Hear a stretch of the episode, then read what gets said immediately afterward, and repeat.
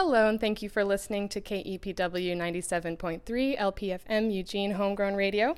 My name is Catherine, and this is Friendly Anarchism. So, because of some scheduling restraints, this is a pre recorded episode. so, we won't be able to write in live, uh, but it's going to be great anyway. And so, here with me right now, I have Lonnie. Your last name? Douglas. Lonnie, Lonnie Douglas. Okay.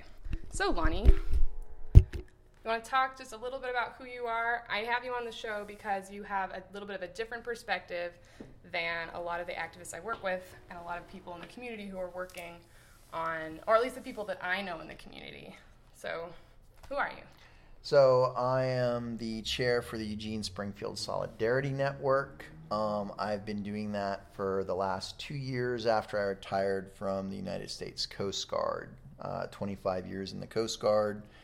Um, I'm a right center progressive conservative, uh, staunch um, advocate of the Second Amendment, but I'm also have a lot of uh, views and beliefs that that uh, that make it very easy for me to work with people who may label themselves as liberal or more on the left. I really don't think that we have that much that uh, that we disagree on. I think we agree a lot more on things that so.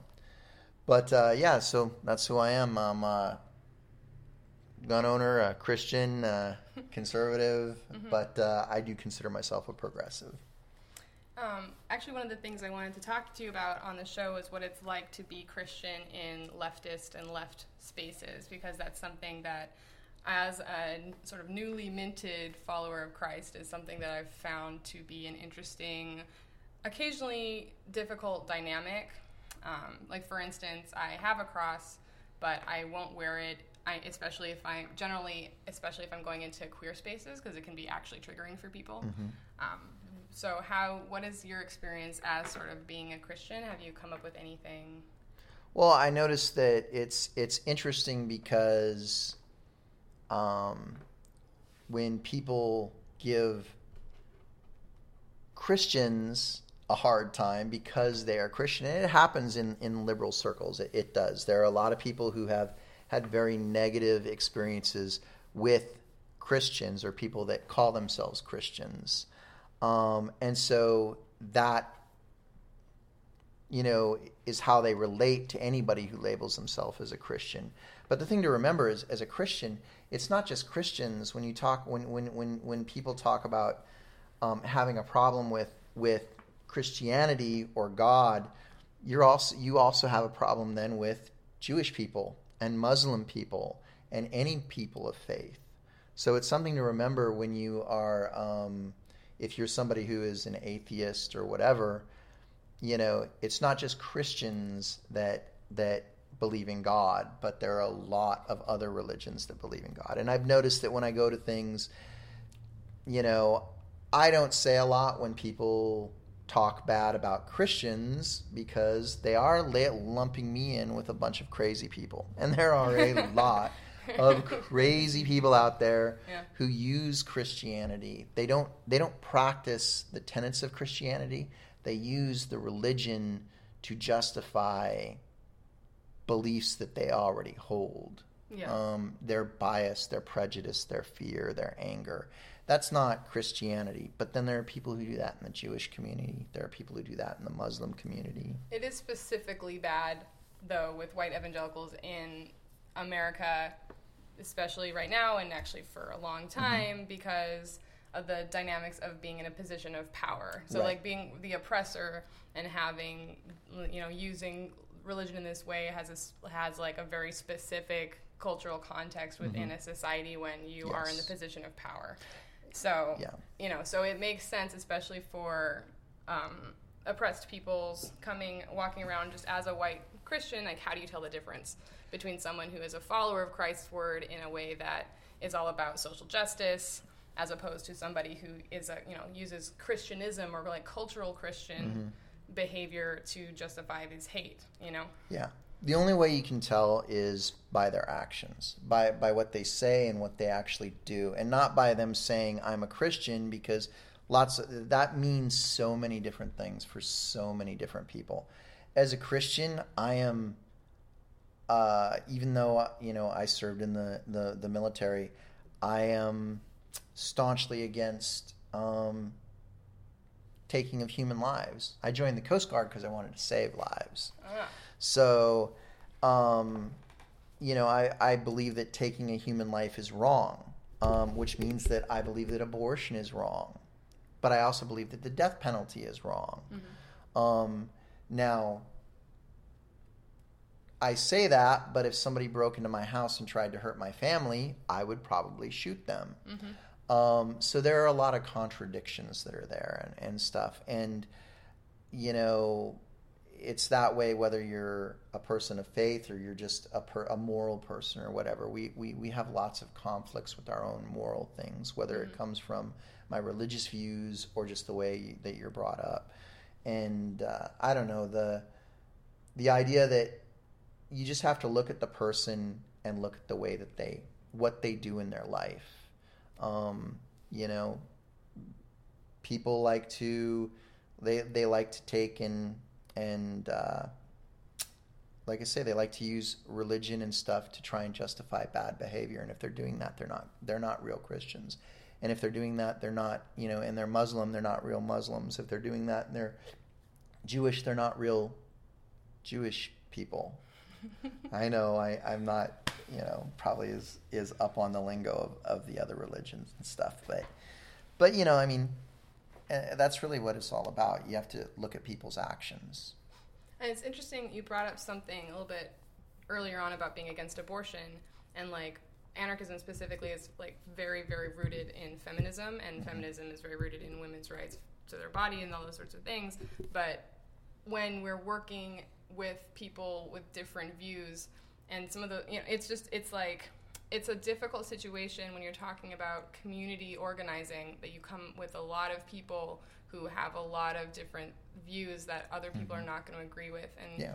so it's a it's a difficult situation to um, in do those interfacing but something that happens if there is no leeway for that interfacing is Yep. that you end up with very specific very insular groups of people who agree on exactly everything. And even if mm-hmm. even if i think the things they agree on are like for me like i, I agree with all of and the like sort of left positions i agree mm-hmm. with all of them and i think they're very important. I think they're all rooted in like stopping oppression. Um, but again as like community organizing on the larger scale at this point when we're trying to get all hands on deck it can be really difficult. So, like for instance, with the Women's March, mm-hmm. I was of the opinion that women who were anti-abortion should be allowed at the Women's March mm-hmm. because it's called a Women's March. It wasn't Right. called a pro-choice march. Now, a lot of people took it to be a pro-choice march, Right. which is fine. It could have, but it could have been called that. Yeah. And they're saying like, well, you know, women's issues are pro-choice issues, and I agree. But it also, but it also Yeah. cuts out women who are Republican or who are on the right that are doing really important work about domestic violence, about equal pay, about um, you know child care rights, and so all of those things are also women's issues, and it devalued the work of every one of those women who are then basically told that they're not a woman and they can't be at the women's march and they don't Yeah. care about women, even if they've devoted their lives to specific women's issues. Yeah. So, you know, but how it's just a it's a weird it's a really difficult situation, and that's another thing that happens. Sort of being, I don't know. I guess I'm I'm not sure where I'm going with this. Giving like, It's well, I, I think maybe I know where you're going with it, and a good way to, to, to address it is first when when I say that I'm that I I believe that abortion is wrong. I, I believe that abortion is wrong because I do believe it's taking a, a, that you're you're taking a life, um, and that any time that you take a life, it it damages your soul in, in, in a way. Uh, Whether you're doing it, whether it's you know a soldier going to war, or you know whatever.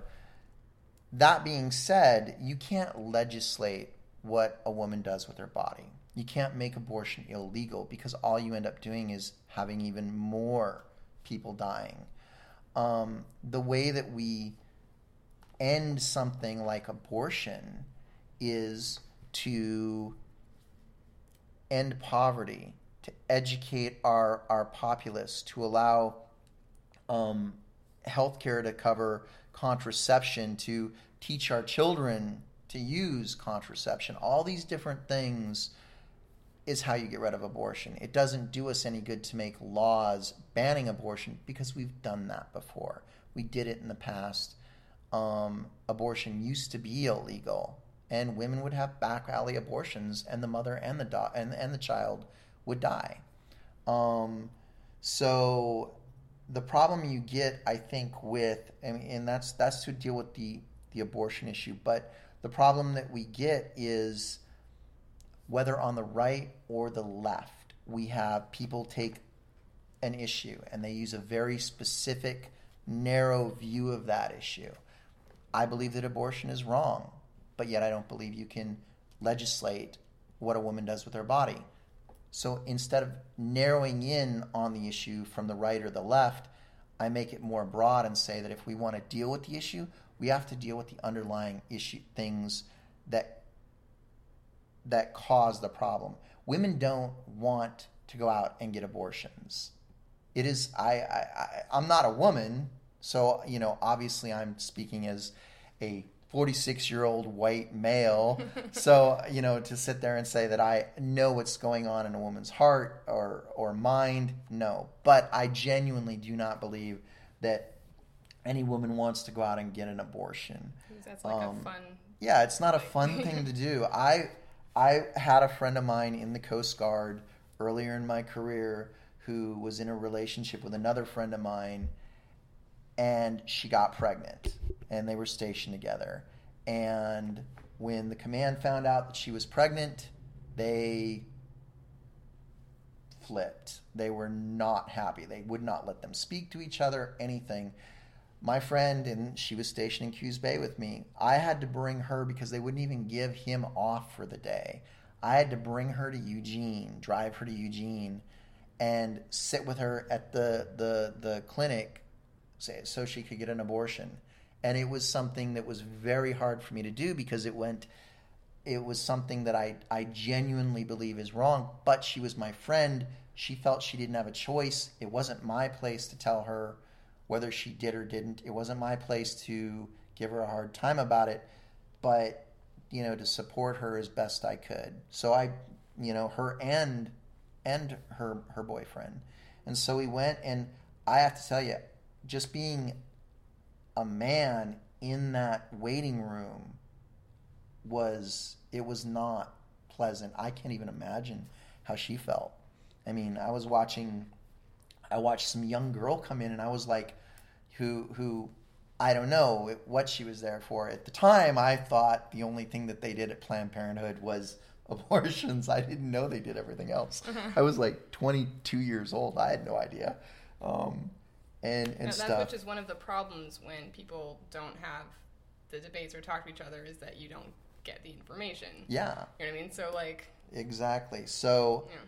No, it, it the problem we have is that we don't we, we, we, we focus in, we narrow in our view on our particular issue. On the left, you know, it's it's a woman's right to choose, which yes, they have a right to choose, but yet abortion is still not a good thing. So, you know, instead instead of just saying we want them to have a right to choose, maybe those right the the, the pro choice people should also be saying, and and a lot of them do we need contraception. We need free health care. We need to stop poverty. We need to end those things. That's how that's how we defeat the the the the issue of abortion. And then on the left, they need to quit just you know, if the only thing they're willing to do is stand outside of a clinic and hold a sign and and yell at people, then you know, or on the right to stand outside of a clinic and yell at people, then they're not doing anything effective either. And then they're also, as Christians, they're laying their judgments down upon another person, which is a sin. And they will, when they stand before, I truly believe, when they stand before God, that sin is going to, it's going to be taken into account. So. And um, I feel like this conversation could have been cut off as soon as you said you're against abortion, and then we never would have gotten into Yeah. the meat of what of these things of these sort of like Mm-hmm. how you feel about contraceptives, how you feel about government intervention Yeah. and all, in people's choices and all of those things, and that's something I see happen Yeah. is that you hit you hit a rough spot, the conversation ends, Yep. and you never get to the points where people actually have agreements and like moving forward and stuff. You know what I Mm-hmm. Mean? Because if we, um, one of the things I've noticed that as an anarchist talking to you as like a Republican type is the anti, the sort of libertarian values, the sort of like Mm-hmm. um, anti-government, not anti-government so much as just like anti-government intervention in people's like particular choices Yeah. And the sort of not, not even just necessarily that but the ineffectiveness in the end Mm-hmm. of government you know so one of the things i've seen and that anarchists have been saying is like as long as you're working within any sort of hierarchical system that has an authoritarian bent to it you know putting all your pow- you know putting all the giving all the power away to people above you on the top it's necess- it's going to pretty much devolve into authoritarianism because that is how the system is incentivized to go which is what we see happening right now so like um, i feel like there's some really good overlap between sort of the radical left and sort of the um, the right that's not the insane right Mm-hmm. which is like an interesting um, it's just an interesting place Yeah. um, do you want to talk about the redneck revolt a little bit Oh yeah, so I um, have recently did an, did a, a vetting interview to start up a Redneck Revolt chapter in Springfield. I don't. Uh, I'm waiting for them. They have to vote and decide whether uh, whether uh, I'm I guess redneckish enough for them. I don't know. Uh, no, but they need to uh, to uh, vote on it to to see that we can go ahead and start the chapter up. Um, I was actually turned on to the website or told about the website by uh, a friend of mine who is uh, one of the local communists. Um, and he's like, "Hey, you got to check this out." And to be honest, I was I was uh, impressed by the fact that they talked about uh, working class issues and how the, the issues of the work average working men and women of America um, go beyond race and how it talks about how really the powers that be the corporations uh, the wealthy elites these these uh, and the, and the corrupt politicians that own them uh, or are owned by them want to keep us divided by race, want to keep us divided by religion, because as long as we're fighting with each other, they can continue to exploit us.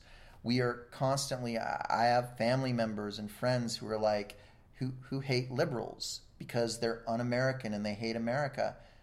But how is it somebody who, uh, you know, they don't hate America, just like conservatives, a lot of them don't hate America they just don't agree on things. But if they can keep us at each other's throats, then our wages keep going down, our protections keep going down. They keep building their their system to to keep the the boot heel on uh, on all of our necks. And what I like about the Redneck Revolt is it addresses that issue, whereas you have the Patriot movement, which I think may have started out as a good idea, you know, kind of pushing back against government overreach, but it's become more and more about racist racism and, and race and you know anti-Muslim thing, you know, sentiments and things like that. I mean, you go to their go to their Facebook pages and look at them.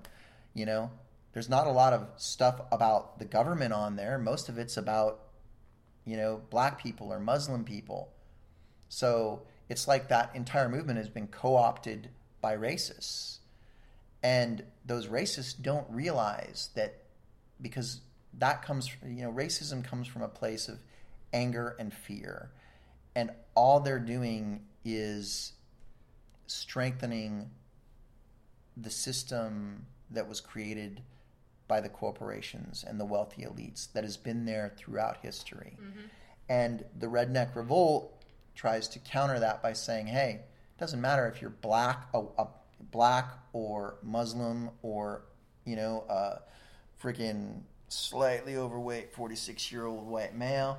Um, you know, we're all workers and we all have the same thing in common, and that is the fact that we're all being s- Screwed. screwed over. I didn't know if I could say that on the radio. I actually I think, By- I think you can. I don't think that's obscene. by the the wealthy, you know, elites of this this this country that have absolutely nothing in common with us. They can't even relate to us on a human level. Mm-hmm. You know, Yeah. So um, for those that don't know, Redneck Revolt is a group of I think mostly anarchist types, right? well, they don't. You know, they didn't say anything in there about anarchists on their website. I mean, they they talk a lot about the early labor movement. And I did notice there is a little bit of a socialist, maybe anarchist bent on some of their stuff on the website.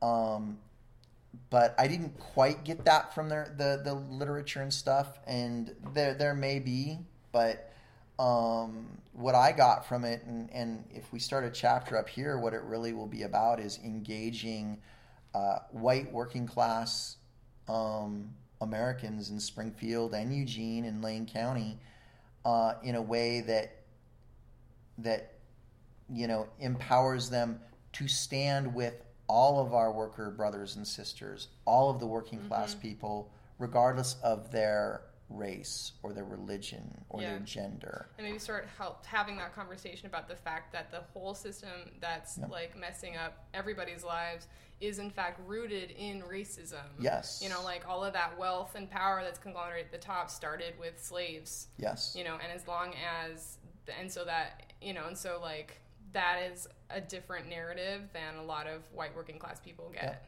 racism is is a tool that was created by the the the the wealthy elites that the that have been around for centuries. I mean, you know, it, and it's all about keeping us divided. You know, keeping us if if if you can think that somehow you're better than another person um, that's in the same economic class as you, then you're more willing to accept them being mistreated.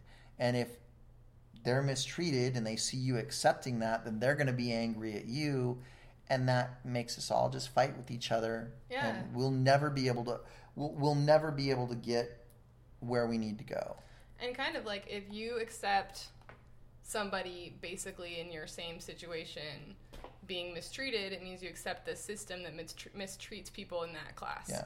So And we've been you working. can't do that. Yeah, and we've been working. So we've been working since the early, the late 1800s, early 1900s. The uh, the the labor movement, um, you know, really kicked in, and we fought wars in this country, battles, Battle of uh, Blair Mountain, and and countless others. People bled and died and everything, so that we could create a working middle class. And then that working middle class was able to buy homes, they were able to retire with dignity, they were able to send their children for the first time to college. Yeah. And so then all of a sudden at in the, the, the 60s, 50s and 60s, you started having these young working class people go to college, right? Well, then we have the civil rights movement in the in the churches in the South and at the, in the colleges started up. That was possible because we had a working middle class. Um, and so then we started with the civil rights movement. We started moving more toward this uh, country of moving toward a country of racial equality.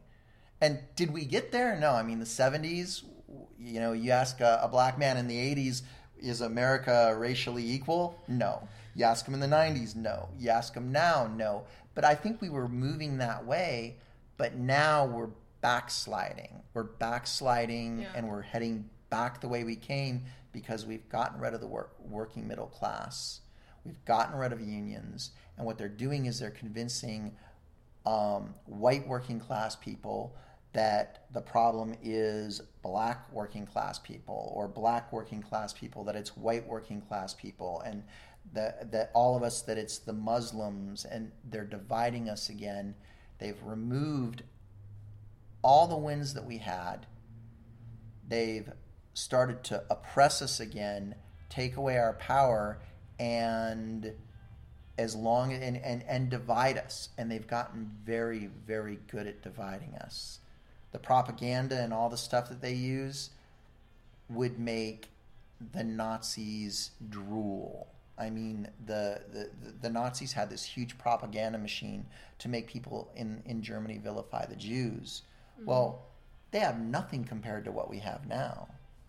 Um, with the with with cable TV and cable news and and the internet and freaking Facebook and all those things. I yeah. mean, you know, it's we're, we're we're really what we're doing is we're just we're we're we're backsliding and we're giving away all of our power, all of our rights, mm-hmm. and everything that made you know the working class you know great because it was the working class people that it was working people that built America. Yeah, so like talking about the union movement, there was a lot of um, union organizing and the the movement to make unions back in the early 20th century. Um, a lot of communists and anarchists and working class people and immigrants and mm-hmm. um, all sort of working together towards the same goals of getting better labor mm-hmm. rights and sort of a lot of what you're doing and what ESSN does is about union organizing mm-hmm. also. Yeah. So how so you want to talk about your union organizing work and like sort of what what that in, what that entails. I mean, I would say right now that we are in a union hall yeah. recording this because that's one of the things that unions can provide is venue and space and like that's that's a big deal. Like having organizing space is a really important thing and that's something that basically the the most organizing that I've been doing is either in the union hall or in faith centers, faith mm-hmm. community um, churches and stuff like that. Yeah. Like the Wesley Center. Union, the, the, the, the unions right now. There's a war being waged against labor, against the unions. It's being waged by the multinational corporations, and they're using um, the politicians and the media to destroy labor, to destroy the unions. Um, they think that their time is now to get rid of them, and it, it may be. So we need to fight against that because when we ha- when we see the death of the last union, the last local, at that point workers will have no one to have their back. Labor right now is the only real force that has the money and the manpower and the people to fight back against this. Um, it's difficult because some of the labor unions are, are more corporate in the way that they're they're structured, but then there's other ones that are more boots on the ground. Uh, but what we do here on a grassroots level is we try to support our locals, our union locals, um, when they're in bargaining with either the bosses or management um, because if they don't have community support, then then they're just going to get weakened more and more. Um, so we try to turn out community support. Um, right now, the county, uh, Lane County, the municipal workers are, to my understanding, having a bear of a time with the county because the county is notoriously horrible when it comes to bargaining. They and and they're not half the time they're not bargaining for more money, they're bargaining for respect issues or dignity issues or or man, you know, uh, you know, uh, they we've had them we've had um, locals here that have gone into bargaining that um, almost went on strike because the boss didn't want to change in the contract uh, language on how they do uh, reviews I mean, seriously, but but the reason they go on strike is because they say, well, look, you're saying here that that if I get a negative review, I can be fired, but yet you don't have to actually say what why I'm getting the negative review. You don't have to say I you can give me a negative review, review for being late one time in, in the course of a year or yeah you know and the the the manager doesn't have to justify it. So if you have a manager that doesn't like you they can just say well negative review bad employee doesn't have to back it up with anything and you know and you're fired. And usually what happens is where unions have the a lot of the fights that they have nowadays aren't about wages. They're about a lot of them are about health insurance, which everybody's getting hosed on, but a lot of them are about respect or dignity issues. A lot of them are about um, management just trying to re- take away the power of the union, you know, trying to tell them that they can't have seniority, you know? I mean, any worker who's been on the job 10, 15 years, union or non union, do you want to have some guy who just gets hired, walk some kid walk in from off high school, and then when they decide to fire somebody, you've been there 15 years, your seniority don't count for anything. You know, that was a recent fight that uh, argument that one of our locals was having.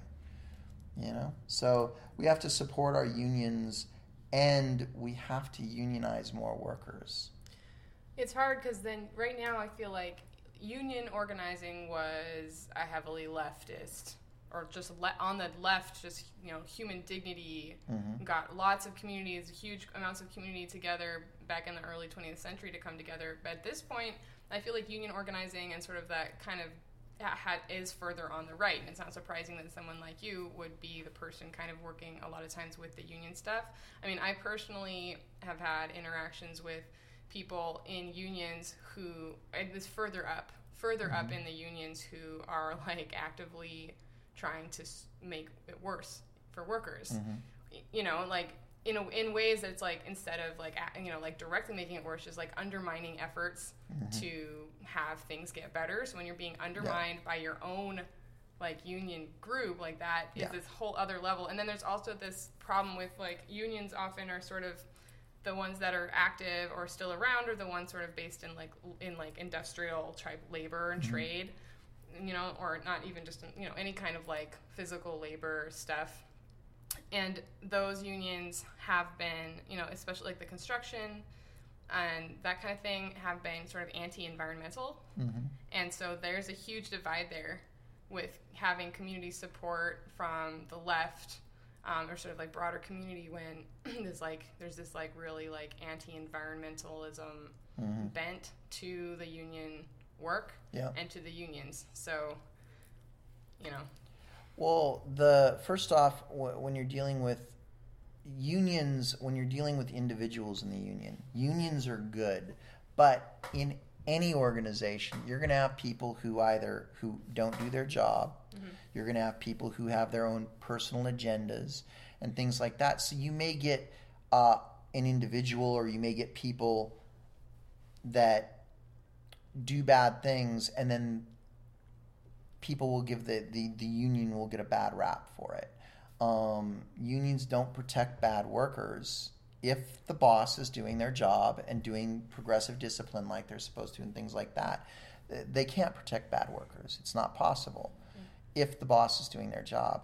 But if you have a rep or somebody who doesn't properly represent a worker when the boss is being bad, then people are going to say, well, this the union sucks. Well, it's not the union; it's that that rep or it's that you know steward, that one person, and that's why a lot of people get a bad bad ideas about about the unions that have that have been in unions.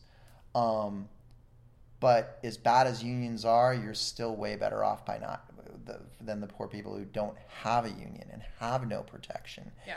And then when you're talking about conservative, you know, right versus left, uh, you know, that's sort of a uh, that's an illusion. I, I really don't believe. Like back in the day, there were lots of anarchists and there were lots of communists that were involved in the labor movement, but most of those people weren't anarchists or communists. They were just workers. And the idea that um, that these worker issues then and now are either more on the left side or now more on the right side. They're not. Worker issues are not are not liberal and are not conservative. They're just worker issues. If uh, you know, putting food on the table is the is is not conservative and not liberal. And when you're dealing with the environmental stuff, they've convinced what they've done is the powers that be, the corporations and and these people have convinced the trades that the only way they can put food on the table is to have these dirty jobs, these coal jobs, these pipelines, things like that. These people, it's not that they don't care about the environment, it's they're worried about the emergency that's right in front of them, putting food on the table and a roof over their head. And because we don't have a strong uh, green industry out there for them to shift their jobs into, they have to go for where the jobs are. And so that's where the conflict comes in. It's not that they, um, you know, I mean, some of your biggest environmentalists are going to be hunters. I don't want the environment. I'm an environmentalist because I want to go out and kill deer. and I want to go out and I want to go fishing. And I know my buddy Dave is probably not happy with me saying that, but but um, you know, I like to hunt. I like to fish and you know and such. But uh, that's where our problem comes in is that that we we accept that narrative that they've laid out for us. We accept um, the story that they're handing to us that labor is anti the environment. Well, it's not necessarily anti the environment. It's just that they're really worried that they're not going to be able to feed their families. Mm-hmm. And we have to find um, what we, all of us who are not in the trades, need to do is we need to push hard back um, our local governments and stuff to make sure that we create jobs that people in the trades could do. I would love to see them create a water pipeline from the coast to eastern Oregon so when we have droughts, we don't have to worry about not having water mm-hmm. for the crops. Yeah, ranchers have been like I think in southern Oregon there's been some um, I don't know a lot about this, so I probably shouldn't speak to it in depth, but there's definitely people who yeah, so like ranchers have been part of organizing environmental stuff because climate change is already affecting yep. their livelihoods. And then um, I want to say, I was when as you were speaking about this, I remembered about Earth First mm-hmm. and Judy Bari and how she changed that narrative. You know, like Earth First got the with the tree spiking and stuff got a really bad rap. The the timber industry came in and just like attacked them and saying that they're terrorists and all of these things, even though it's there is it's controversial that the the moment when a timber worker got injured because they hit a spike like earth first was mm-hmm. marking all of their trees very visibly and this tree wasn't marked and so there's there's a there's an argument there that it was intentional sabotage by the timber industry mm-hmm. anyway that's up for debate that's not my point the point being is that after that judy bari come in and instead of being like sort of like hardcore leftists against the timber industry, what she did is she started talking to people working in the timber industry and showing them how these companies are treating them just like they're treating the, the environment as like just something to use and throw away mm-hmm. and something to just extract from yeah. extract their labor just like you're extracting resources. Yeah. And that the companies have no interest in their safety have no interest in their well-being have no interest in their families. And so she was able to organize with timber workers in uh, northern california and all those areas. And that is what got them so far into being able to save this um, so much of the old growth forest that they were mm-hmm. able to save through that movement like a lot of those areas of redwoods were because judy that, that we still have that were conserved yep. in that moment were because judy bari was working with timber industry people yep. like the actual workers yeah. you know in a way that other other left groups were not willing to do or just didn't think about doing yep. you know anytime you you take a, a hardline stance on one narrow aspect of your issue, you're going to lose. The and, and on the environmental side, uh, I'm an environmentalist. We're losing. We, we are losing. The planet is dying, and we're going to continue to lose this fight until we start actually engaging with everybody and and quit um, quit using uh, you know bad language and bad tactics. I mean, the the truth of the matter is the forest uh, logging industry is a prime example. You used to be able to have really good logging jobs. You know, they paid good money, had good benefits. Those are almost all gone. Most of the mills are gone. Why? Because we export all of our timber overseas.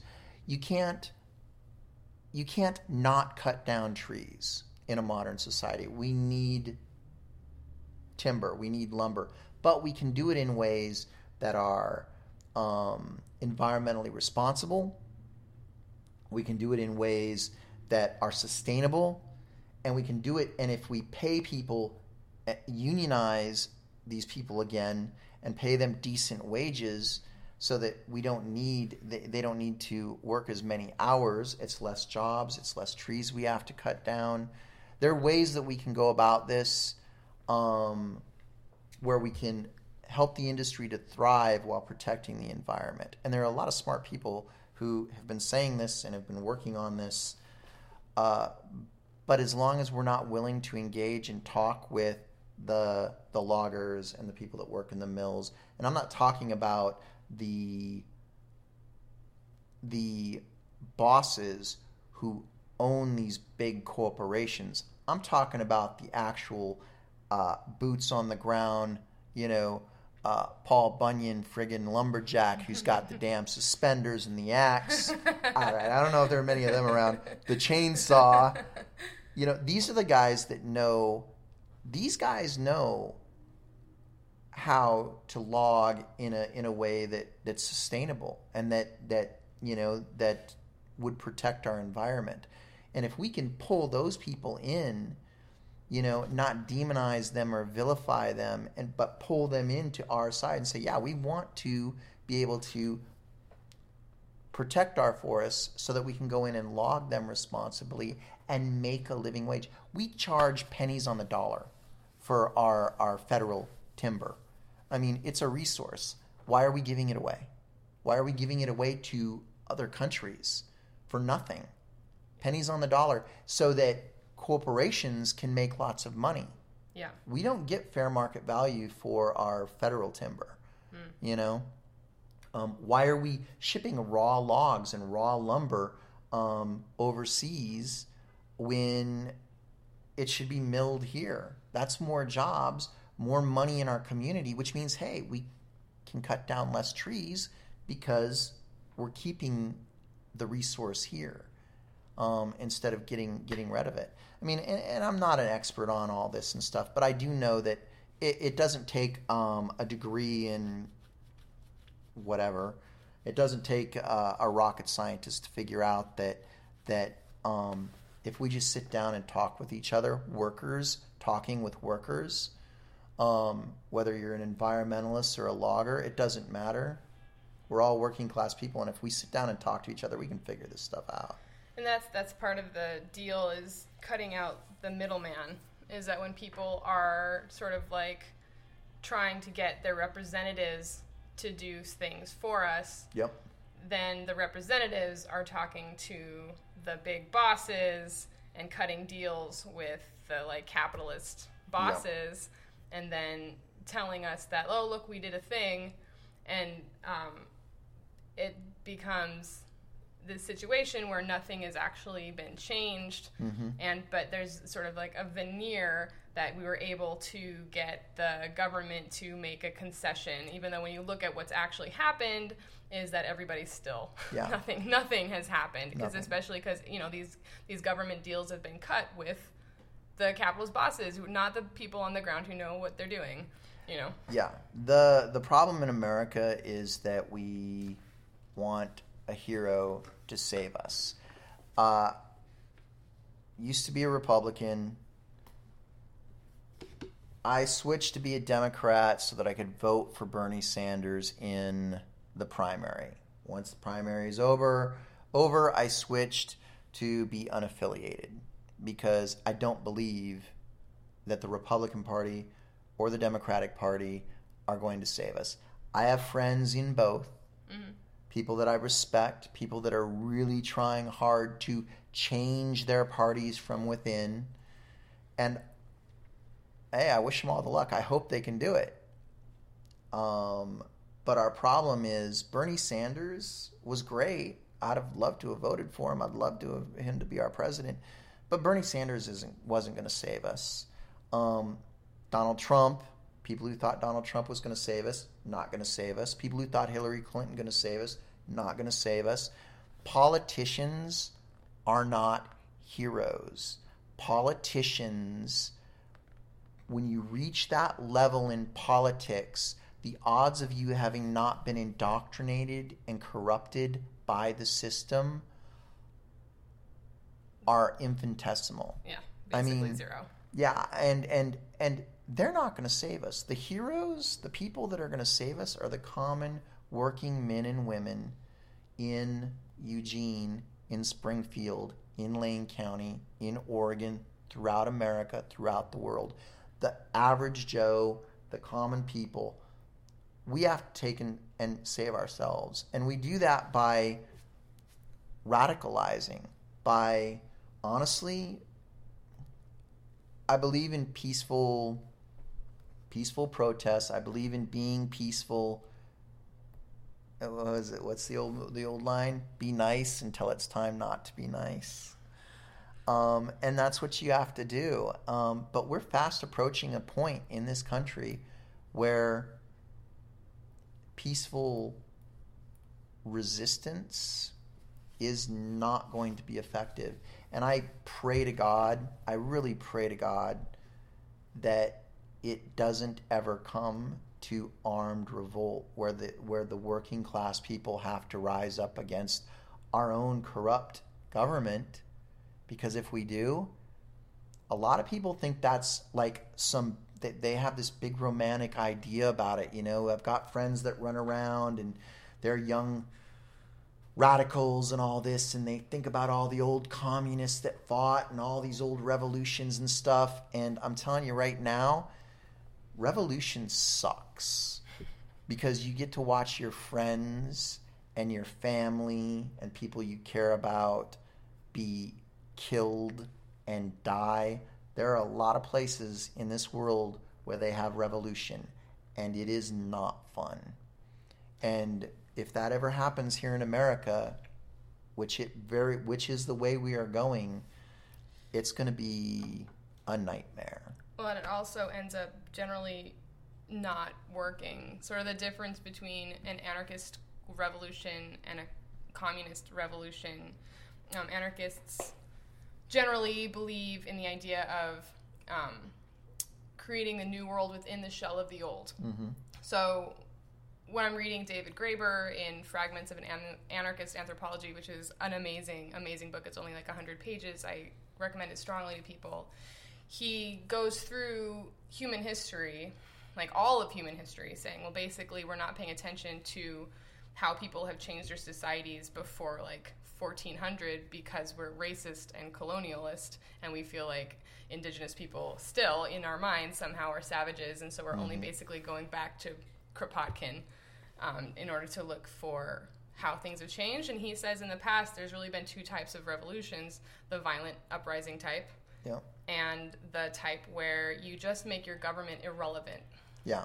and so the t- the irrelevant path works. The violent uprising path doesn't. Either all of the dissidents get smushed, like rounded up and shot, or the replacement system ends up being just as authoritarian, if not worse, Yeah. than the one that they were trying to replace. Yeah. So it's this we're in this like really delicate situation right now. And on the other hand, on the other side, as you know, people on the right have all the guns. Yeah.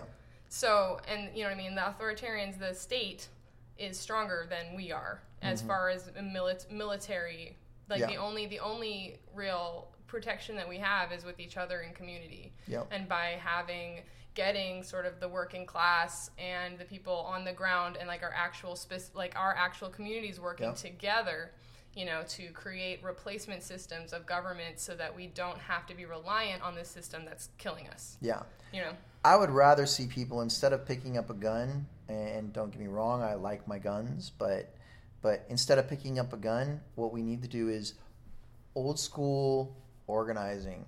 The idea that that the right now America is controlled. Our government has been replaced. Our democracy was replaced with a plutocracy, with a corporate run government. It, and that's what it is. Our government, it, it, it looks like the democracy that we were given with our Constitution, but it's really not the same government. You know, the politicians, we don't vote politicians in office.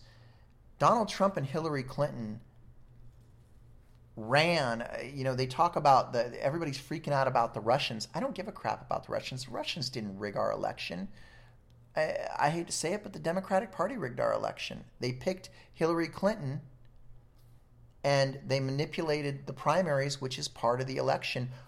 And the the republicans are no better um, you know and these are the people at the uppers not my friends that are you know trying to change it from within uh, but this government that we have, the only way we can fight this corporate government is really without an armed revolution, which, like you said, would be miserable and would not work. Yeah. What we really need to do is go back to the old school way the unions did it wildcat strikes, general strikes, stop industry, stop business.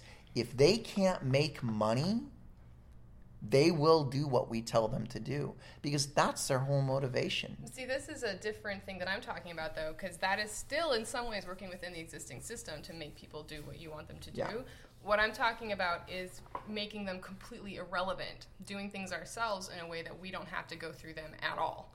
That we're not asking for them. Mm-hmm. You know, we're either we're either taking or we're doing it without them. So like that's what sort of anarchists sort of subcultures and societies have been doing for a long time. You mean like making doing communes. yeah, yeah, like yeah. That. So like the communes is like you can create your own sustainable food systems by yep. by by um, working with creating owner like worker owned cooperatives. Mm-hmm. So you don't ha- you fire your boss. You don't have a boss yeah. to ask for anything from. Right. You know, so you have worker owned cooperatives, and when they are working with uh, rural area um, interfacing with interfacing with urban areas, you can create food stability systems yourself. Yeah. Like you can create. We have if people um, have sort of gift economies where you've got people running medic clinics because people are sick, not mm-hmm. because they're profit driven. You know, you've got like if you look at Greece right now, like they're creating. The anarchists are creating um, self-sustaining communities that are humane yep. and that are taking care of people and having people take care of themselves without help from NGOs or without help from the Greece government, without asking for anything from them. Yep. They're just doing it. Yeah. And that you know what I mean? So that's the other way of doing it is like we're not even asking the bosses for anything, we're just ignoring them entirely. Yeah. No, I think it's a great idea. I mean the idea of doing you know, of of of workers just work working together to you know sustain their community is I think is great. Uh, you know, I'm, and I, will admit this when when it comes to is uh, after, like I said, I've been retired two years. So prior to my retirement, I don't think I'd ever met a anarchist or a communist. And so the ones that I've met, I love them to death, and they're good friends. I do I'll always enjoy hanging out with the communists because I always get the same you know lecture where they try and convert me to communism. it's like a, I'm telling you what you think you think Christians are bad.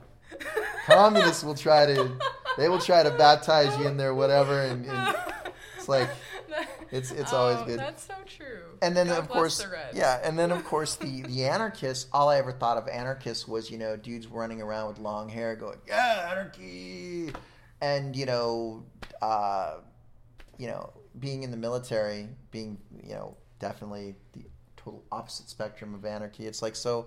So uh, when anarchists get together and uh, have a meeting, uh, who runs it? you know, uh, just you know all those little jokes that you have. Yeah. But talking with you, honestly, um, as opposed to some of the other anarchists that I've met since I've been retired, is very different because it's you sort of show me that there's actually a whole nother layer to this that isn't the kids running around in like okay, the picture that they had with the anarchists on the thing, where where they were like kids running around in like masks and hoods with swords because they I don't know. Swords?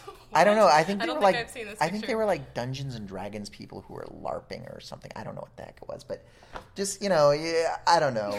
So it's, it's stereotypes and all that but listening to you there's there's a whole aspect of um, that where it's not really about not having leaders because you always have people lead and people follow i believe. You know you always have people that are charismatic that people will follow without even realizing they're doing it.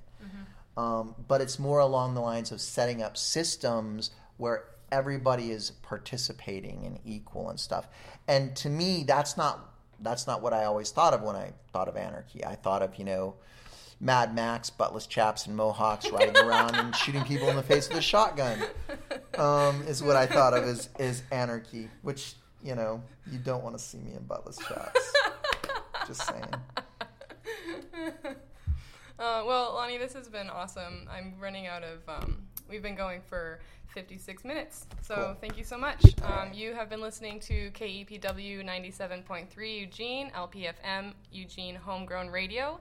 Uh, this has been Friendly Anarchism with Catherine and Lonnie. Thank you so much for listening. I'll see you next week.